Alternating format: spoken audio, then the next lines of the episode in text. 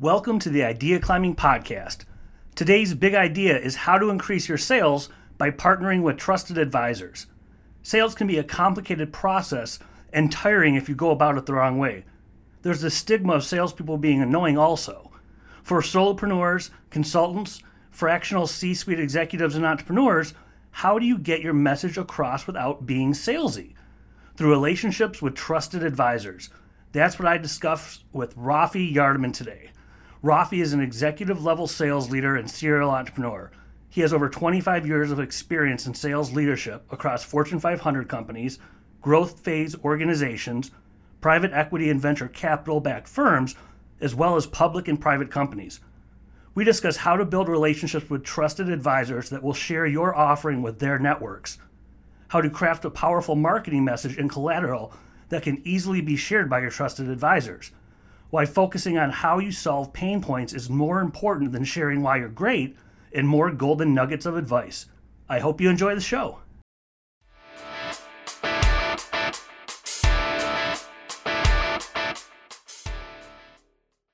Thank you for being here, Raffi. I appreciate you making the time.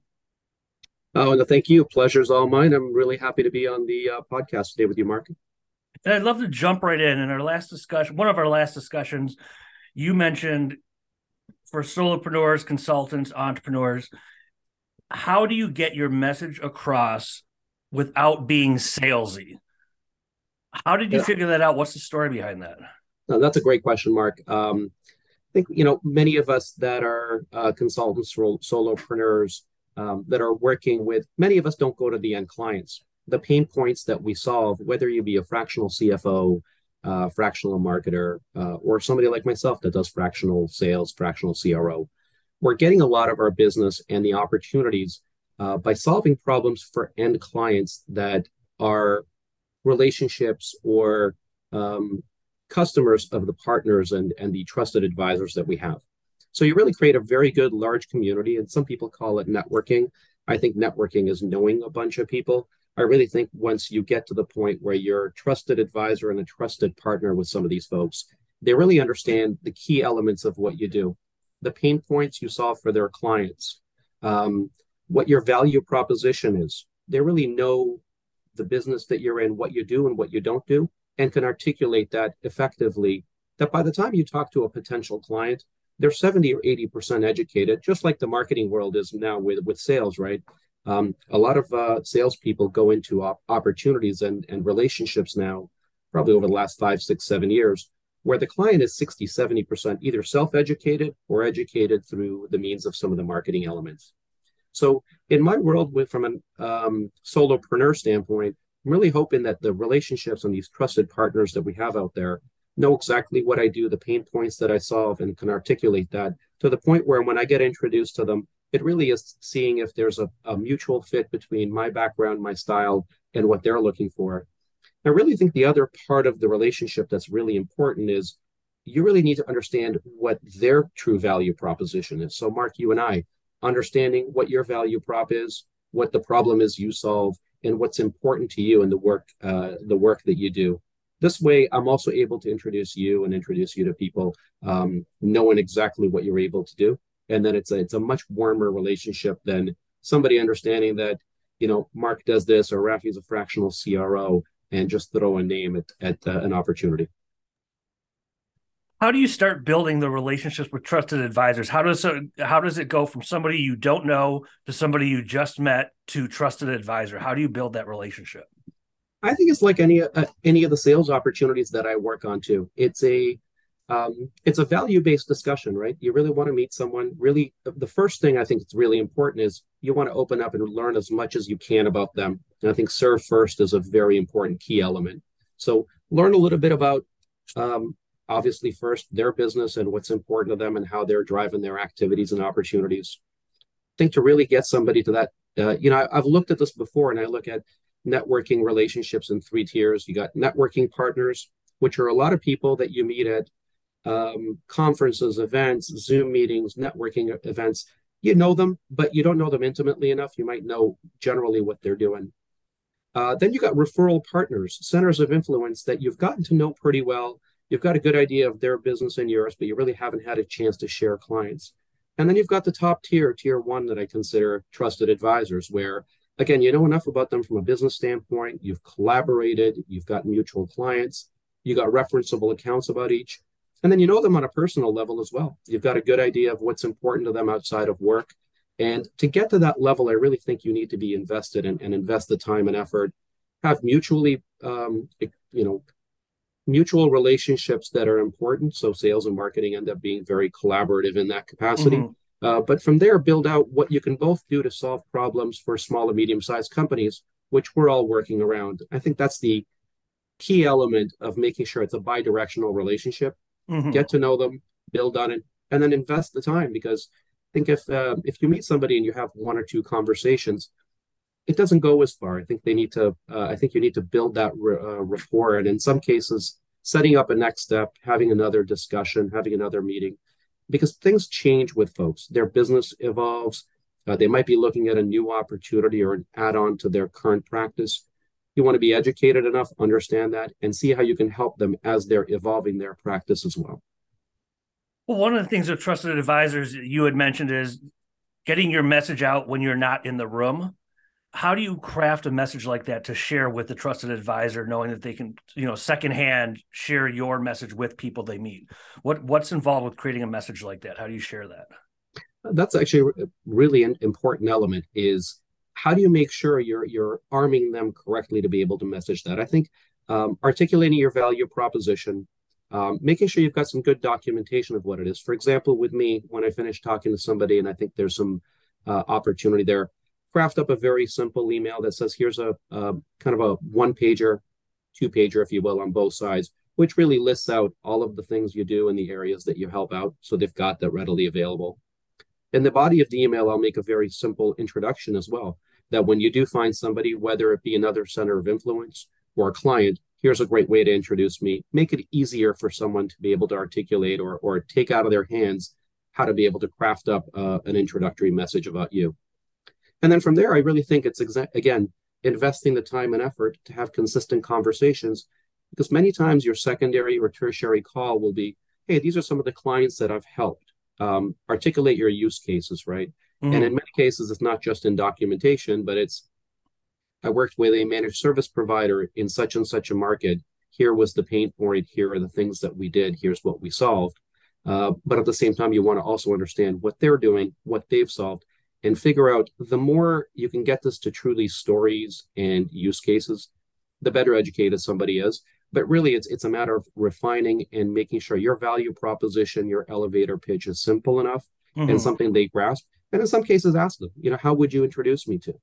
Uh, for example, in my case, um, the two areas somebody will misinterpret or uh, misrepresent me at is either a hired salesperson uh, or a sales trainer those are components of things in the sales realm that there are. But if somebody doesn't understand what I do, they may introduce me as a, as a sales trainer. And usually I'll, I'll try and clarify and say, you know, there are companies that do that really well. You know, Sandler uh, and others really have good methodologies. I'm not mm-hmm. a, a pure sales trainer, but I'm in there helping them build a sales foundation, sales structure, and really engulf myself in the organization and help them build out the sales organization um, as a fractional chief revenue officer.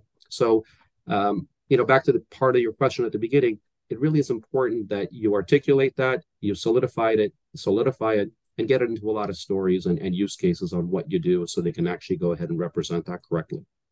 Well, you've mentioned pain points and problem solving.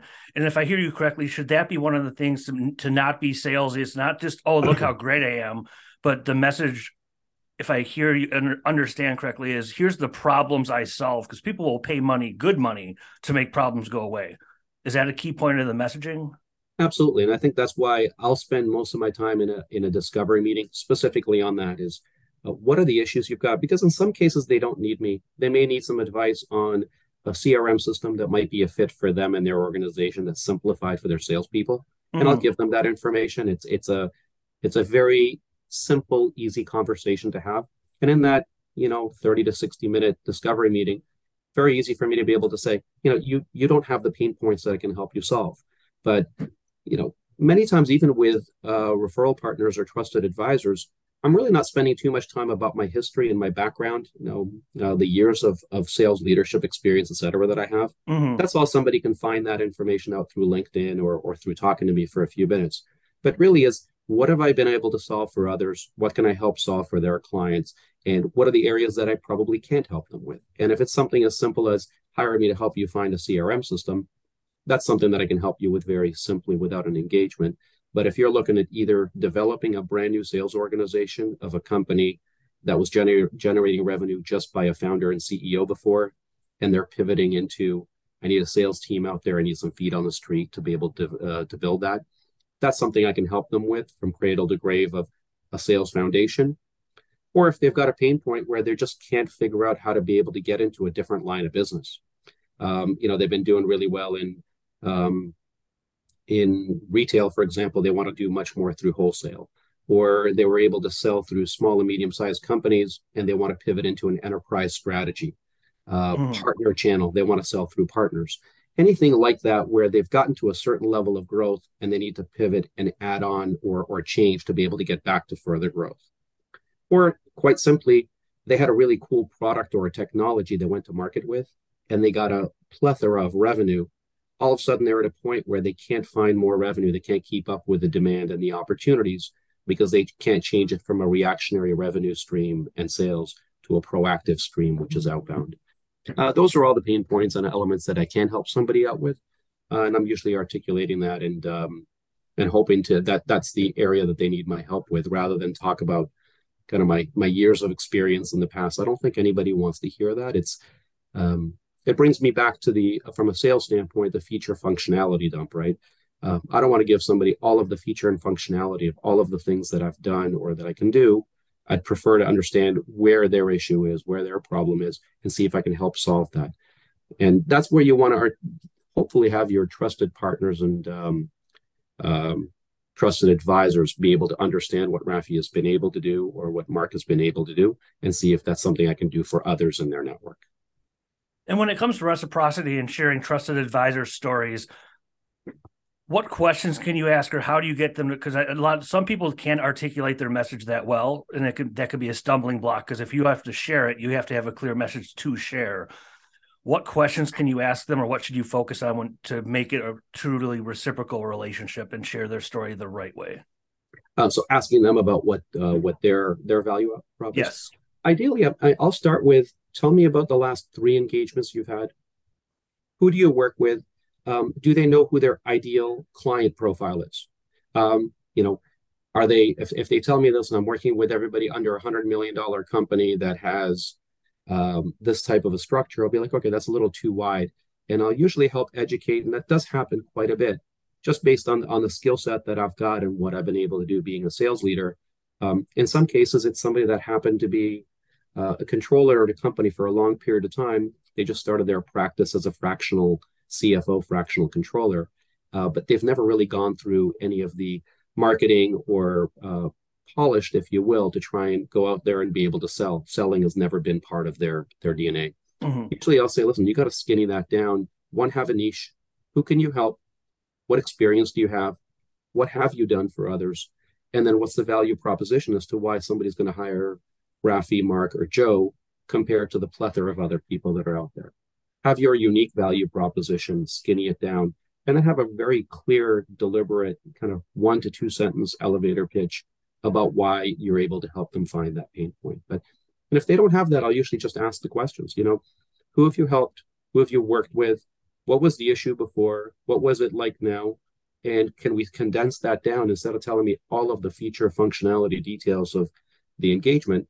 What really was the problem, what did you solve, and how long did it take? And if they can get that down, they can go ahead and articulate that in a value prop much easier. Well, and how about the other side of the coin where we started with, with you want to share your message and branding without being salesy? What are some warning signs that people should not do as far as when it comes to if you're doing this, you're being salesy, don't do it. What are some examples of what not to do? Um, speak more than you're um, than you're asking questions. I think at the end of the day, you really want to just to get to that pain point, ask really good open-ended questions. Who, what, where, when, tell me more.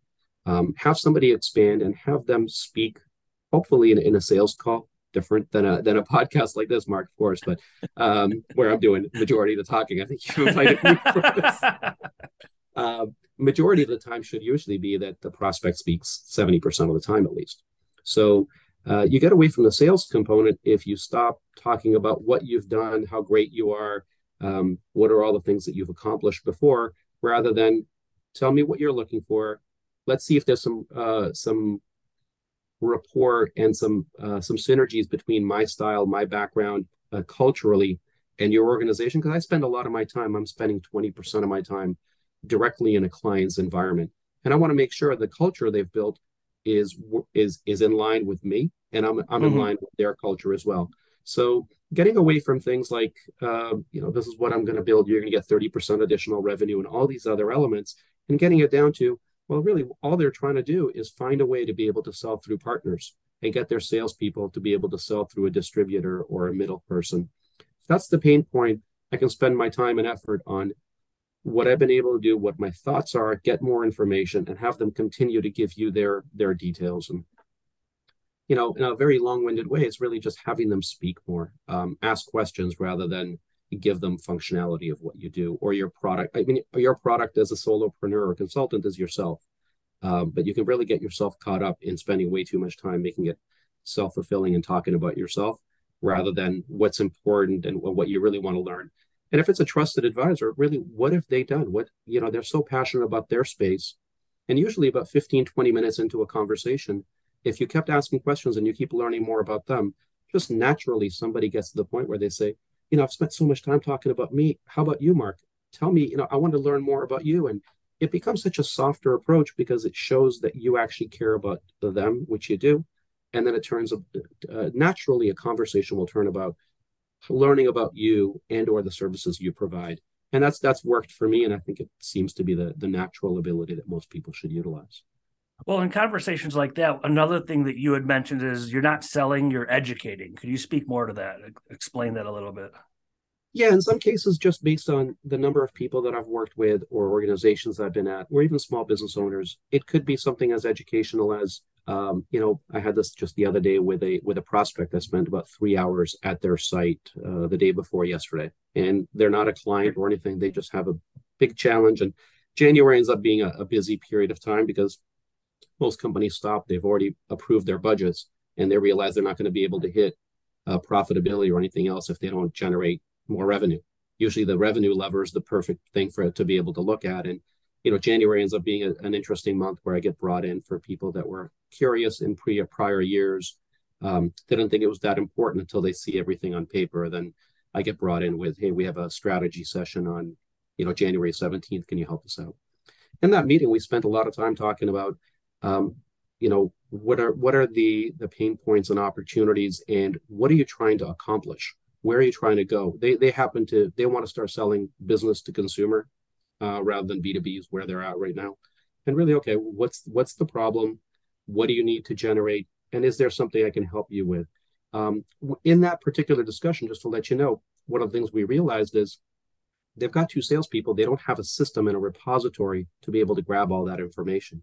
So if Joe Smith, that's been with them for 12 years, leaves, all of the engagements, opportunities, relationships that he's built are pretty much gone because they're either in his books or in his mind.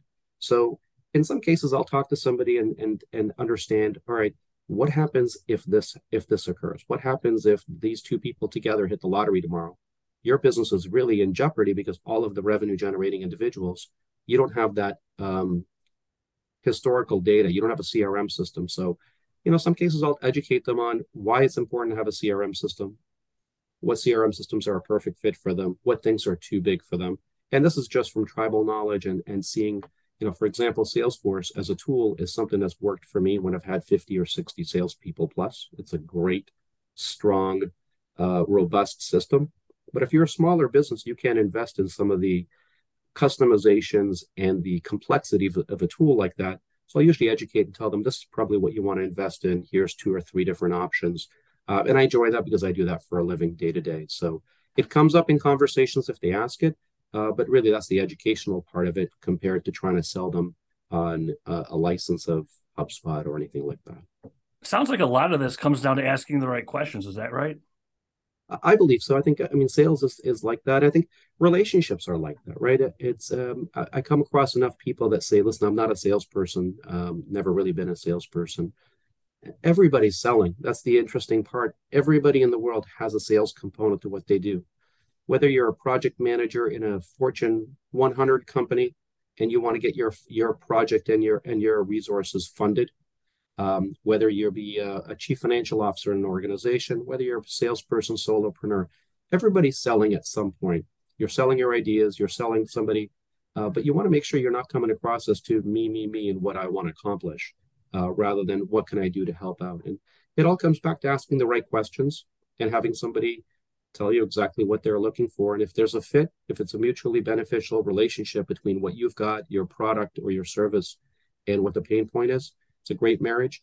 And I think there's there's also an element when you see somebody get, getting too salesy, it's when they're trying to sell somebody something they don't need. You know, mm. for me, for example, um, going out there right now to 85 small business owners that I can get through through LinkedIn Sales Navigator or anything like that would be useless calories for me and would dilute my brand. Because at the end of the day, those 85 people don't really care that I'm a fractional CRO um, they've already got a, a, sales engine that's working. They've got someone doing this, or they don't have a pain point for sales. They may have a pain point somewhere else in the business, but it's not worth my time and effort to go out there and and and talk about the things that I do to people that don't necessarily want to consume my product. I think there's too many salespeople, especially novice salespeople, that always think you're going to be able to sell somebody something they don't need, and uh, that unfortunately is not a sales strategy. It's what really weak salespeople or, or business owners do uh, to try and get their product to fit into a place it doesn't. And um, that's one of the areas that I try and um, hopefully educate, whether it be trusted advisors or clients. Um, this is what you don't do: is if there's not a fit there, great, get to a no. Uh, yes is the best answer. You have to get to a no. That's okay. Just don't leave something at a at a at a maybe. But at the end of the day, if, if the product doesn't fit or your environment doesn't fit, don't spend your time and effort there. There's plenty of opportunities spend them on the opportunities and, and the areas where your product or your service fits in well with the client. Well, we've covered a lot of ground in a short period of time. And when it comes to getting your message out without being salesy, if you people listening say, well, give me one thing to do or one key key point to to bring home, take to heart about not being salesy with getting your message out, whether it's something we've covered to reiterate or something we haven't touched on yet, what would that one thing be? If you're going to do this, do it. Do this. At least do this. I think listen, uh, listen and empathize. Take copious notes and do what you say you're going to do. So you have a really good conversation. You get a lot of intel and information on a potential prospect or, or a partner. Spend time and effort listening to what the pain points are. Document really well. Make sure if, if you say, I'm going to introduce you to a couple of people or I'm going to do this, you follow through with with some of those items and you're very well at following up and keeping the next step in place but i think the critical part of at the beginning is listening listen well and uh, listen if there's not a fit be be open and honest and let somebody know this is not a great relationship or a an opportunity um, you might be better suited doing something different and it's always good to be able to tell somebody what the better option may be it could be as simple as hey you know what um, take a look at X company. Here's an opportunity with with a tool that may help you. But uh, listen and uh, don't hesitate to say this is just not a fit for me or my product and service. Excellent. And if people want to find you online, where's the best place to go? Uh, best place to go is uh, I'll get my website out there, but the best place to do is is probably email me. My first name Raffi at Sales Xceleration, salesxceleration.com. Um, or LinkedIn is probably the best place. I've got a pretty unique name, so Raffi Yardemian. I think I'm the only one there um, in the Boston area, and uh, that's probably the best place to be able to find me. And uh, uh, definitely connect with me on LinkedIn. I love utilizing that tool and expand my network through that uh, through that path as well. Thank you for the time. I really appreciate it, Raffi. Mark, thank you. I really enjoyed being on the podcast with you, and uh, uh, thanks for the time today. Absolutely. Thank you for joining us today. I hope you enjoyed the episode. I also hope that you'll subscribe to the Idea Climbing podcast and rate us on iTunes. Visit ideaclimbing.com to learn more about idea climbing and hear more episodes about mentoring, marketing, and big ideas.